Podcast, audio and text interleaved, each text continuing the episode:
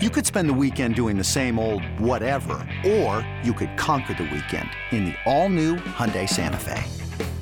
Visit HyundaiUSA.com for more details. Hyundai, there's joy in every journey. What do you think the Jets' expectations are for Aaron and how long he'll play for them? I think it's three. I think keeping him happy. He's in a rejuvenated state now, right? He can leave Green Bay and all the nonsense that's going back and forth between he and the coach and the, and the general manager situation there. This is fresh, but I think it's going to be really good for him.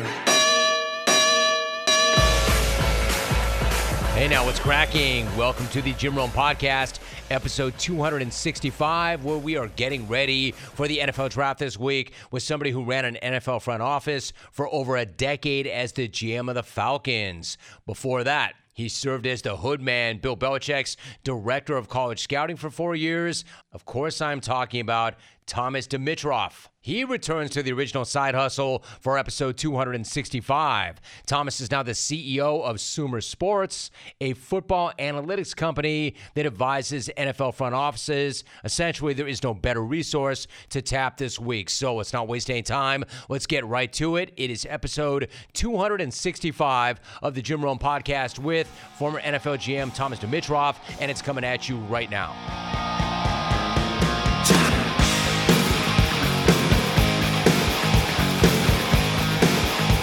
So, Thomas, always good to run you down, especially this time of year. I know you're approaching the draft. We'll get into how you're doing it, but first things first, how you living, my guy? How are things? I am well. I'm trying to ride as much as I can. I'm trying to eat well, and I am literally reading a lot of Peter Attia. Have you been reading his books? I hope you have. You know, I have not. I still have not. I am very familiar with him. I know what he's about. Tell me something. I mean, you know, let's just sidebar really quickly. You are what you consume, and I don't just mean food. I mean what you eat, what you drink, what you read, what you watch. So, are you consuming only clean burning fuel, and how does it make you feel? You know what? I, I try to be pretty particular about everything as far as as far as fuel. As far as the other things, it's probably what I need to work on a little bit more, right? Although I, you know, I like my shows, I like I like my music, so I have to kind of keep myself in the right spot as far as food, though, I feel like I'm in a really good spot, brother, and it's important for me. I have to get up feeling good in the morning. I have to last the day. It's fuel. I mean, it really is fuel. What about what you're reading? What do you like about what you're reading these days? Well, I'm I'm really honed in on this longevity thing. You know, last time you and I talked a few months ago, I mean, I was I was trying to figure out where I was going, where I need to focus my time, and I realized, you know, that idea, and you and I talked about this, the idea of getting ahead of the, the curve, right? Making sure that you are doing your testing. And you're I'm reading all about that and how important that is, right? Not just waiting for something to pop up. Being proactive in anything we do, I think, is important as it pertains to your health. I just think it's so vital. At times I try to avoid it because you and I lost our fathers early, right? I don't want them to find something, but I realize how important that is. You nailed it. That's exactly what that is. All right. So I appreciate your thoughts on that. You know, when I booked this conversation, I assumed that we would talk exclusively about the draft, but then the story breaks, of course, that long awaited Aaron Rodgers to Jets trade finally goes down. Why don't we start there? What is your reaction to the blockbuster? And do you like what the Jets did in this case? So I do like what the Jets did. I think it was vital for the Jets to pull this off as they did. I, I didn't know how long it was going to last. You know, on the way up into the draft, we knew how important it was. I mean, my parallel, not to bring it back, but back in 09, when in Atlanta, we brought in Tony Gonzalez, right? A big time guy that was at the tail end of his career. I remember calling Doug Hendricks and telling him, Hey, dude, you you better have me in the right direction here. If this guy leaves after a year, I am screwed. So let's make sure that we have a, an obligation here. So I know the Jets are very keen on that. They put a lot into this. They don't want him walking away after the next one or two years and deciding to retire. I just wanted to mention that because that is a really big thing for an organization, knowing you're anchored in with this new guy. No, I was going there next. I'm so glad you brought that up. I was going to say there's no way for us to know, but given the compensation, Thomas, do you think that they gave that up thinking that they would get any less than two years? Like, what do you think the Jets' expectations are for Aaron and how long he'll play for them?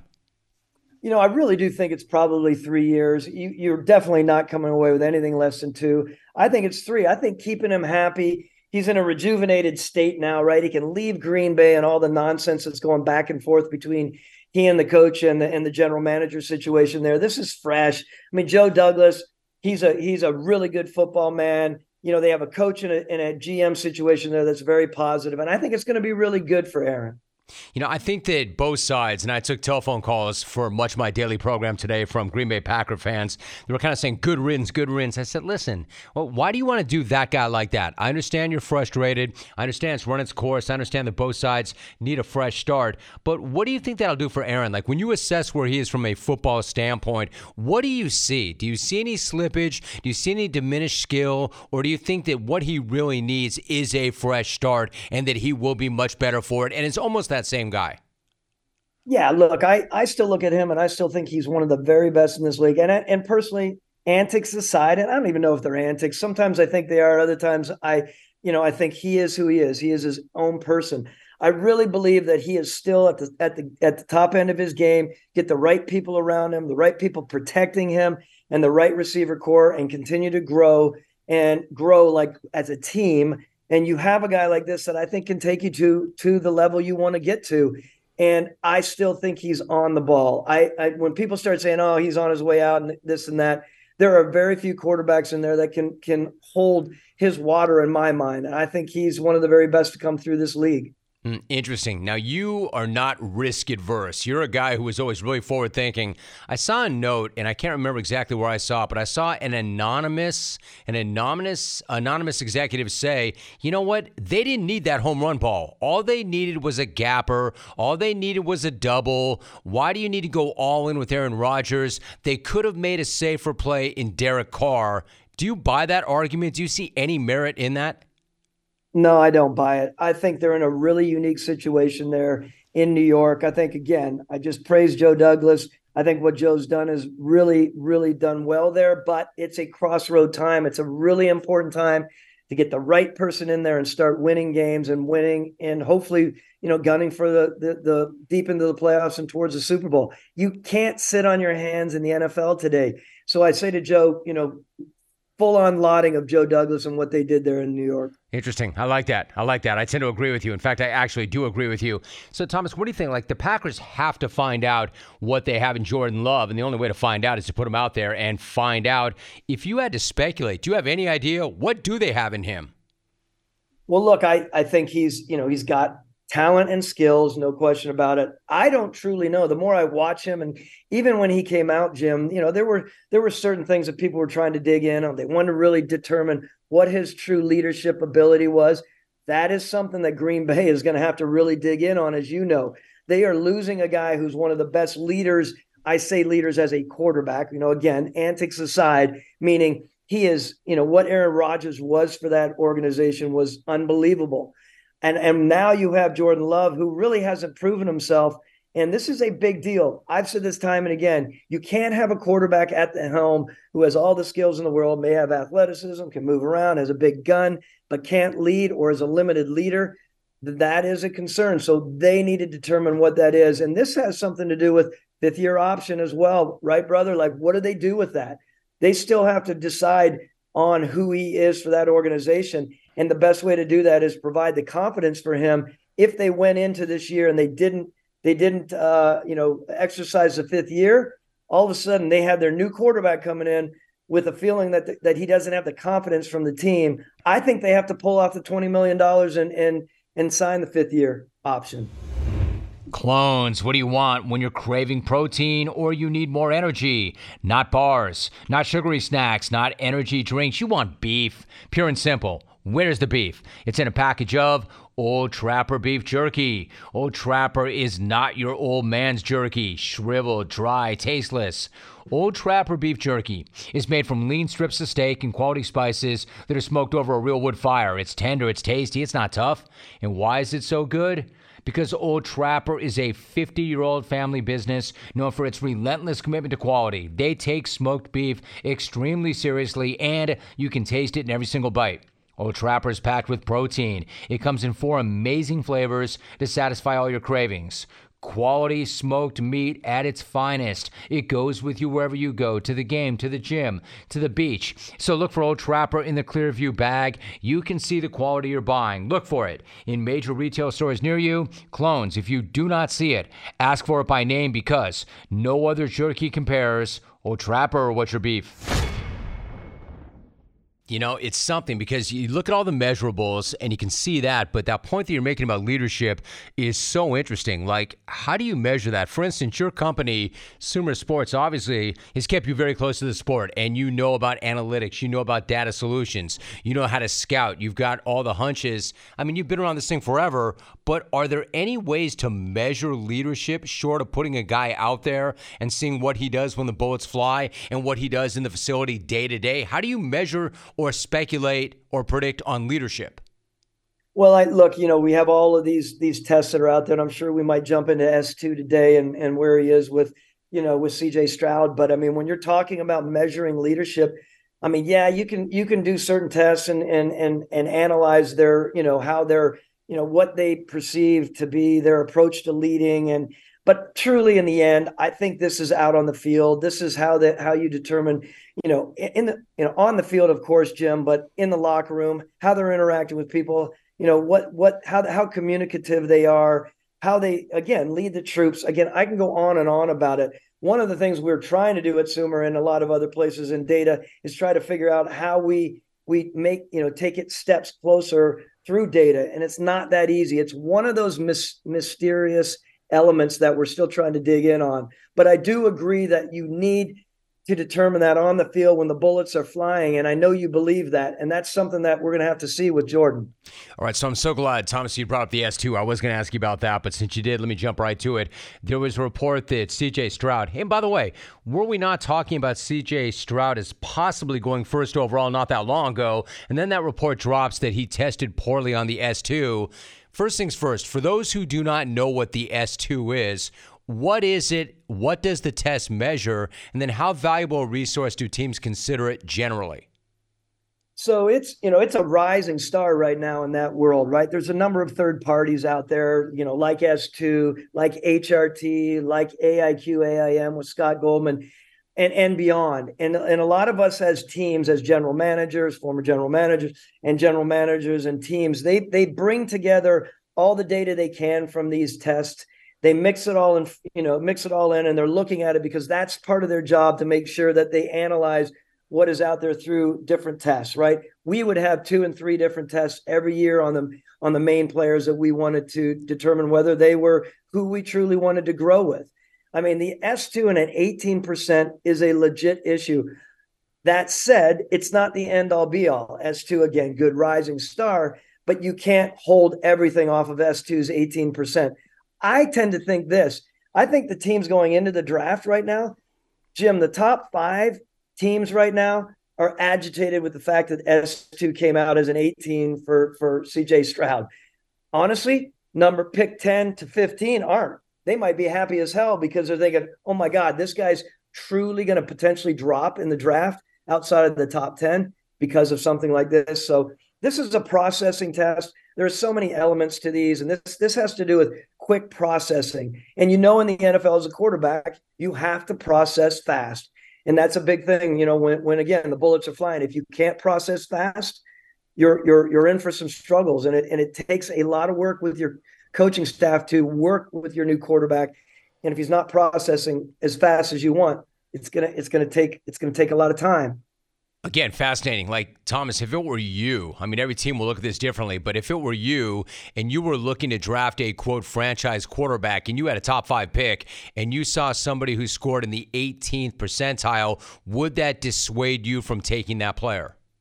It would not fully dissuade me, Jim, but it would have me going back doing a lot more work on him. I, we probably have already done a ton of work if we're in the top five looking at him but again, I think you take these tests, you you analyze them all, of course, but you also get your quarterback coach and your offensive coordinator in with this player in CJ Stroud, and you drill him up, down, and left, right, any way you can to challenge him to see where he is. And if he comes out on top of that, you you you keep the S2 in mind, but you go with what your eyes and what your coaching staff has done with him as they're getting ready to see if he is the person. And that's where you gauge, I believe. Listen, I know you love what you're doing. I know that you love being a part of this company and running this company, Sumer. I wonder, I mean, yes, you love it. This time of year, do you at all miss the adrenaline rush of being in the war room during the draft? Oh man, I'm talking to you about this right now. I'm fired up. I'm I was thinking about being in front of the big screens and, and Arthur Blank there and Dan Quinn most recently and Smitty before that, Mike Smith.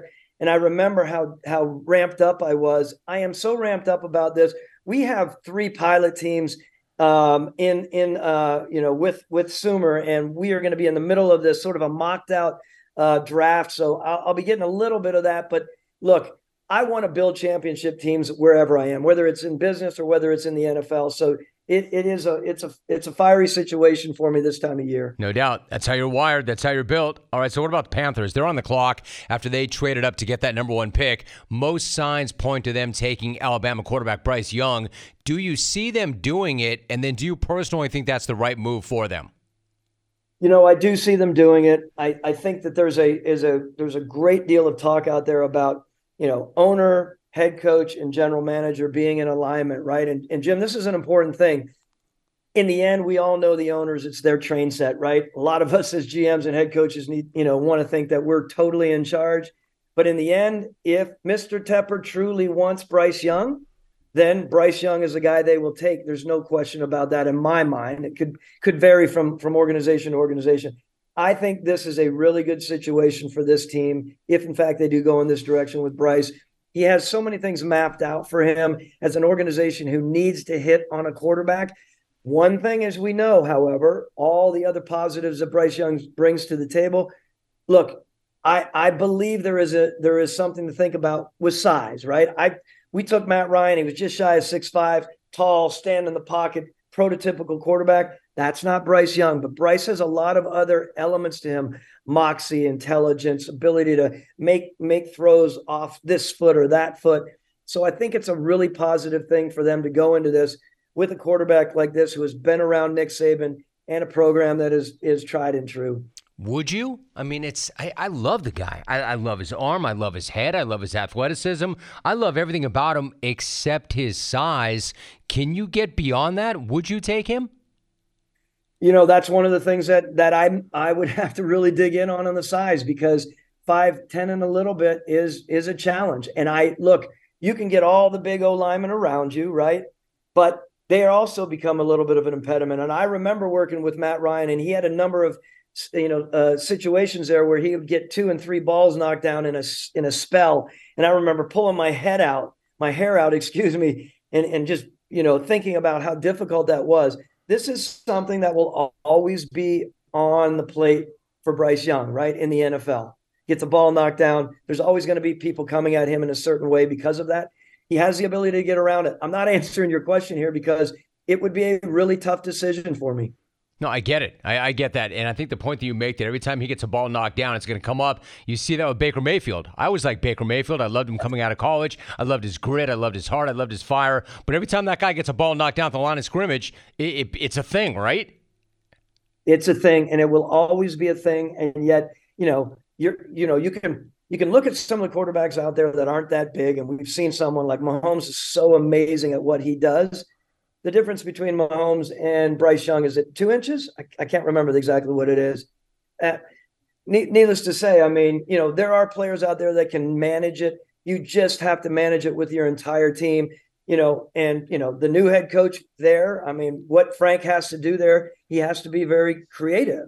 And believe me, they've thought about this up and down since since focusing in here. If Bryce Young ends up being the, the, the player, they know where they're going program wise and scheme wise, and that's going to be an important part. Guys, keep yourself tight and feeling confident with new and improved Dove Men Plus Care antiperspirant, reformulated with 72 hour sweat and odor protection and one quarter moisturizing cream. Stop worrying about your underarms so you can be present for the moments that matter. Do not let underarm insecurities keep you at arm's distance from the ones you care about. Buy new and improved Dove Men Plus Care antiperspirant with 72 hour sweat and odor protection wherever personal care products are sold. Like I would never, I want to be very careful before I make any kind of comparison like this, but kind of like Drew Brees, right? It was like this whole holistic thing, top to bottom in New Orleans where that worked, right? Hmm. No question, top to bottom. And again, there are so many great things about Bryce Young, as you said earlier, that you know if they go into this, and again, Scott Fitterer goes into this, you know, with a new head coach, and they have to hit on this quarterback, right?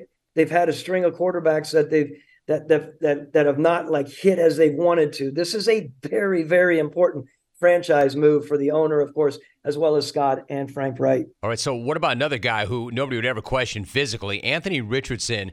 Thomas has been rising up draft boards after showing out at the combine and the pro day, but he is only 20. He started just 13 games at Florida. Where do you come out on Richardson? Well, look, I you know at first I was thinking Richardson was you know back in in the twenties and beyond, right? I know that that's not going to happen now. I mean, man, he may not even get by four, depending on how things lay out with the quarterbacks. I'm concerned, of course. I love that he can do backflips, literally and figuratively speaking, right? There's something about athleticism and the ability to move around and adjust. I do love that. After a long career with Matt Ryan, who was more in that intermediate level of athleticism, it always had me wondering how would it be to be around a player like this who could have people on their heels all the time regarding athleticism. That said, when you're trying to figure out what this player is going to be, how he's going to key and diagnose, how he's going to how he's going to be with the scheme and how he's going to be with completion percentage, which we know is is up in the air right now. It's going to take a while to train him to get him to where he needs to be to, to you know so that he can evolve. I mean, I sit there and I think, wow, I would love to see him go to Seattle. I would love to see him go to John Schneider and Bill and Pete Carroll and, and work with him for a year or two and then bring him along. That's where I think he needs to go. Or he needs to go to another team that's that's you know has time to be able to work with him. Coming out in the top five, being a starter in day one, that's going to be complicated, I believe. Yeah, Thomas, there's so much to being a quarterback in the NFL, and there's so much to learn and so much to process, and it's such a hard, hard job. And again, I want to be careful when I make comparisons, but when Tom Brady went to Tampa Bay, it was amazing the way everybody said, almost literally from the day he walked through the door, that he just had this thing and this presence, and he was able to kind of change the culture. I don't want to say single handedly, but impact the culture of the entire organization and franchise was did Matt Ryan have an aspect of that? And how important is that when drafting a player to think that I that's the kind of guy that understands there's so much more than just playing the position. He's going to impact the defense the special teams and everybody in the building. Oh man you hit you hit it on Jim because I'm a big believer that that guy has to have not only leadership ability again for only you know his receivers and his running backs. We've said this before. He has to have the entire team right? That is that is so important for the quarterback position. And it's tough because we take that into consideration and then we look at it and we say, but we really need a quarterback. And the most mistakes that are made here, every GM will tell you, hands down, they made the mistakes on excessive need. Excessive need, Jim, is so it can be the it can be such a, a deleterious element to you building your team that's where I made my most most of my mistakes over the career, my career is because we push for it. And if you think you have a guy who can throw the ball and do all these other things, but he's not coming to the table to the table with the leadership, that's that's a big factor, right? And it's there are a number of players that come to the table with a lack of the leadership you want at that position. That's complicated. Back to Matt Ryan, he was an incremental leader, Jim, which I loved. Every year he came along and grew he wasn't just coming in in year one thumping his chest and contrived uh, leadership. He was a guy that was growing with the team all the time, which I thought was a major feather in his cap as far as gaining the team as the years went on as a leader. So, Thomas, what about guys that are not quarterbacks? When you were in Atlanta or even in New England, who was somebody who was not a quarterback who had that kind of impact on the entire team, regardless of position from a leadership standpoint? Because I know you study that so closely, both inside and outside the game. Well, I, look, I mean, there were a number of players, of course, who have done that, and you think about it, you always wanted them. I always wanted them at the middle inside linebacker position, right? We were unfortunate to never have that there. I will say on the other side of the line, along the O line, is always really important that way too. Alex Mack was one of our best free agent moves ever, if you recall him, right? You bet. Came over from the Browns, great Cali kid, you know, just a really good center for us. He was a difference maker. He was a very important part of us getting to the Super Bowl in 16. And I would never look back. I always used to think, Jim, I would never spend big money and a big move on an interior offensive lineman. And he changed my view on that. Mm, interesting. Thomas, you have mentioned some of your peers. I want to go back. You and I spoke about your podcast and your video series, The GM Journey, which I thought was amazing. And just to revisit that really quickly, last year, for those who do not know, you drove around the country in a Sprinter van. You interviewed 16 NFL GMs. I'm curious, like, because when you're in it, you have to guard information so carefully. You have to hoard information and company secrets. What kind of relationships did you have generally with your peers prior to that? Like when you were in it? And then what was it like to talk to them after you were on the other side doing the podcast? Were they open? And then what was that like? Well, it's it's really interesting because it, started off. Most of us were scouts, like road grunt scouts, right? We were on the road most of us as as traveling around. And we would be in video film rooms back in the day at all these big time colleges. We'd be hanging out after. We'd be drinking some beers and some tequila whatever it, whatever it was back in the day that we did when we were young and running around the country. And then we get our chances to be general managers and we start it becomes a lot more disconnected right? Because you you talk on the phone for maybe 30 seconds about a trade possibility. If you're not interested you move on you're very guarded about your your information and your data and how you're putting things together. Um, you communicate for sure and you have a bond but you lose it interestingly enough for the most part when you're in the gm role together. So then when you come out of that you get fired like i did you know two two and a half years ago or three whatever it was years ago. Then you go into these interviews like i did. It was one of the reasons that i wanted to do it jim. I really wanted to go back and revisit my friendships and my relationships with these guys and truly hear how it was for them to build their team and to, to build the morale, et cetera, et cetera, and let them share with me instead of holding back. Like, I'm not going to share with Thomas. Ultimately, he could beat my ass and I could get fired. So it was, it was a, it kind of rejuvenated our relationship, which was really big for me. And I will say, you, you and I talked about it before on the most recent podcast. It, it stirs emotions that you, you weren't really sure you had and I went back into visiting with these guys, and man, I left every time I pulled away in my van. I just had a little bit of a lump in my throat thinking, I was so blessed to be in this business for as long as I was, almost 30 years, 13 as a general manager. I made some awesome friends and I learned so much. And I want to continue having those relationships with people. Discover credit cards do something pretty awesome. At the end of your first year, they automatically double all the cash back you've earned. That's right. Everything you have earned doubled.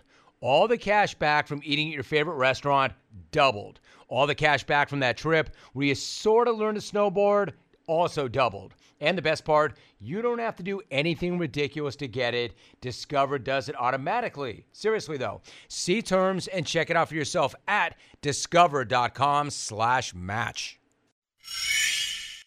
That's so true, isn't it? Man, I, I hate that it's taken me, not you or us, as long as it has to figure this out. But then again, you can't really figure it out when you're in it because you don't have that perspective because you're so locked into the grind and having to get through the day or the week or the win, right? It's almost impossible to have that perspective when you're in it. Better that we figured out later than never, but I wish I figured it out sooner. I mean, who doesn't wish they knew then what they know now? I, you know, it's interesting. I went to the owners' meetings right in line with what you're talking about this past season. Haven't been there in three years.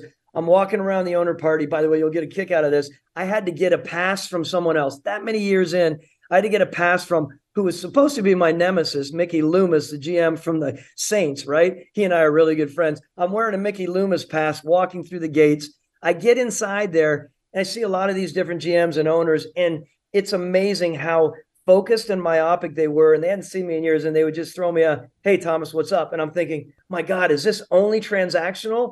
But then I realized all their life and everything they're doing is all about their game right now. I'm not saying I can't do anything for, them right now, but they're focused on building a winner, not sitting there spending time with Thomas Dimitroff at a at a you know, at an owner's party. So how that make you feel? That's weird, right? Like, hey, wait a minute, I, am one of you, but then again, if I'm being real with myself, I'm not one of you because I'm not in it, and you had to work to get that pass. Like, were you bemused by that, or did that piss you off? Like, what do you make of that whole experience? That's really fascinating.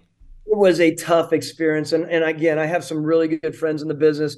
But I will say, as it goes on with each year, you start realizing, as we all know, that that group, eh, you know, of the really tight friends are are limited. So I go into that situation and I realize I saw certain people. Let's call it the way it is. Walking by me, thinking, okay, I don't know what I'm going to say to TD. I haven't seen him in a while. I haven't returned his messages. It could be across the board. So yeah, it's agitating because you're part of the club, and that is a big part of the club. And you know this, Jim. I mean, when you're in the NFL and you're a GM and you're around the head coaches, GM, and owners, that's a club that is very tough to break into. And then when you're kind of, you know, of course, by by way of being fired, you're out of the club and you try to come back in.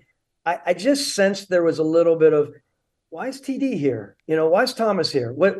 Yeah, I know he's got this business, but this is kind of our world. So look, I it, it was un, it was a little bit unusual and, and a little agitating for me. And I actually left a day and a half early because of the, the just the, the the emotions it was bringing about. My brother, I love you for the candor. I mean, that is such a real response. I wonder, does that change? Look, I think you were always one of the better guys who had a better perspective. But does that make you in any way wonder how players must feel when they sacrifice everything they have and they find out that it is a ruthless business and they get cut? Oh, I, yeah, I, am sure. It probably that, that's kind of where I was going with it as well. It was I hadn't experienced that, you know, all the way up to that point, and I realized players players have it tough for sure. Yes, they're making a ton of money, right? I look at what happened with Matt Ryan, and a lot of people around are like, "Ah, oh, he made 30 million a year. How can you feel sorry for him or bad for him?" I feel bad for Matt Ryan in that situation because he goes to Indianapolis and he goes there with a good friend of mine, Chris Ballard. It doesn't work out. And I mean, it was a really tough ending there, right? That's not a way to, that anyone wants to end their career you know? So i do get it. I understand it from a player's perspective just a little bit. Yep i get it. Hey before you go how about this? You know i've been speaking to a lot of draft analysts on my daily program. I've gotten such a wide range of opinions on kentucky qb will levis. Is he a first rounder in your mind? Where do you come out on him? Well, I think he is definitely a first rounder, and I think there are people out there that love him. You and I look at him; he's all rocked up. You're like, God, man, I remember, I remember like wanting to be like all rocked up like that. We're, we can not do that nowadays, right? I get that, but I think he's a you know he's a big guy, an athletic guy who's a tough ass guy. Obviously, he's got a presence about him. You know, however, when you watch some of the the shortcomings as far as his completion rate, as far as his consistency in game, that would have me, you know, that would have me at a spot where I need to step back and really do the studies.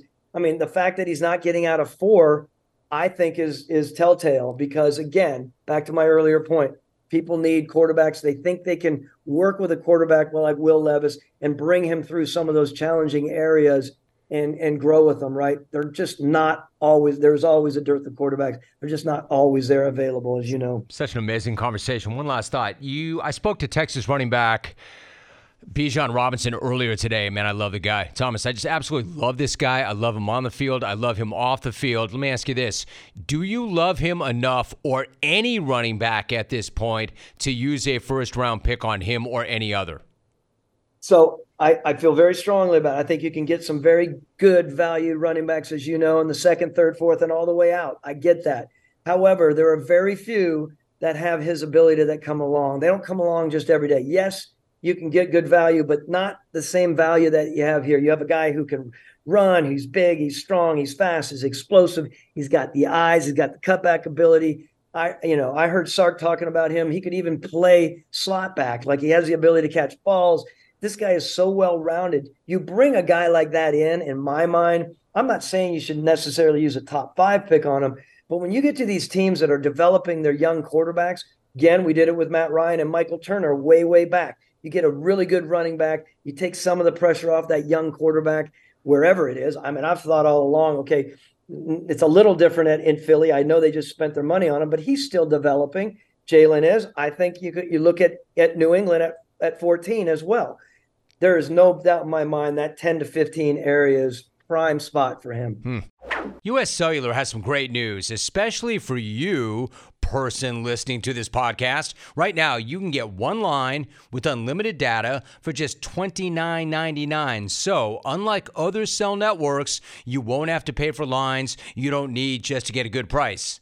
Get one line for $29.99 with unlimited data today. US Cellular, built for us. Terms do apply. Visit uscellular.com for details.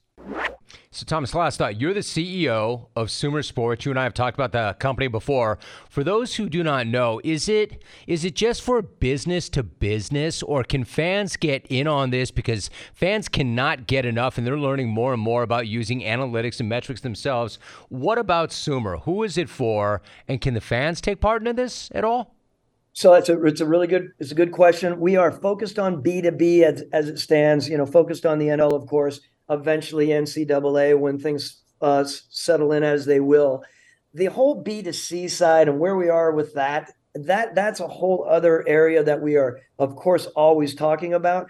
Right now, where the customers can be is they can come onto our website, which we're really proud of with all the content that we're putting out there. And, and I think not not just the content on on our podcast. I'm talking about some of the really in depth, really interesting articles on data and football I continue to tell everyone in our group, and there are a lot of them, Jim. You know that. I told you like 30 plus. You met Eric Eager, outrageously smart people. I keep telling them, bring it down a level so that we can explain to people how data is to be utilized with football. It is the evolution of the league. And we believe over the next five plus plus years, we think that we can be a part of revolutionized revolutionizing the element of football and data utilizing that underutilized data there is what we're thinking so going online and watching what we're doing is is the next steps i mean who knows you see what's going on out there right now with gaming and and and and the fantasy it's amazing where b2c is that's exactly what I was getting at because I know they want that info. I know they want to get any edge they can. It's as tough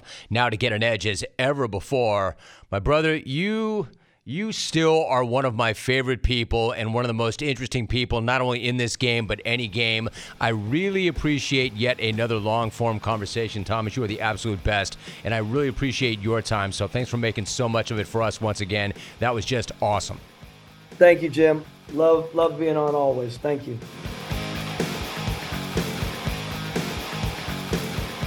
Huge thanks to my guy Thomas. He always brings it, and by it, I mean knowledge and experience, and you would be hard pressed to find anybody better.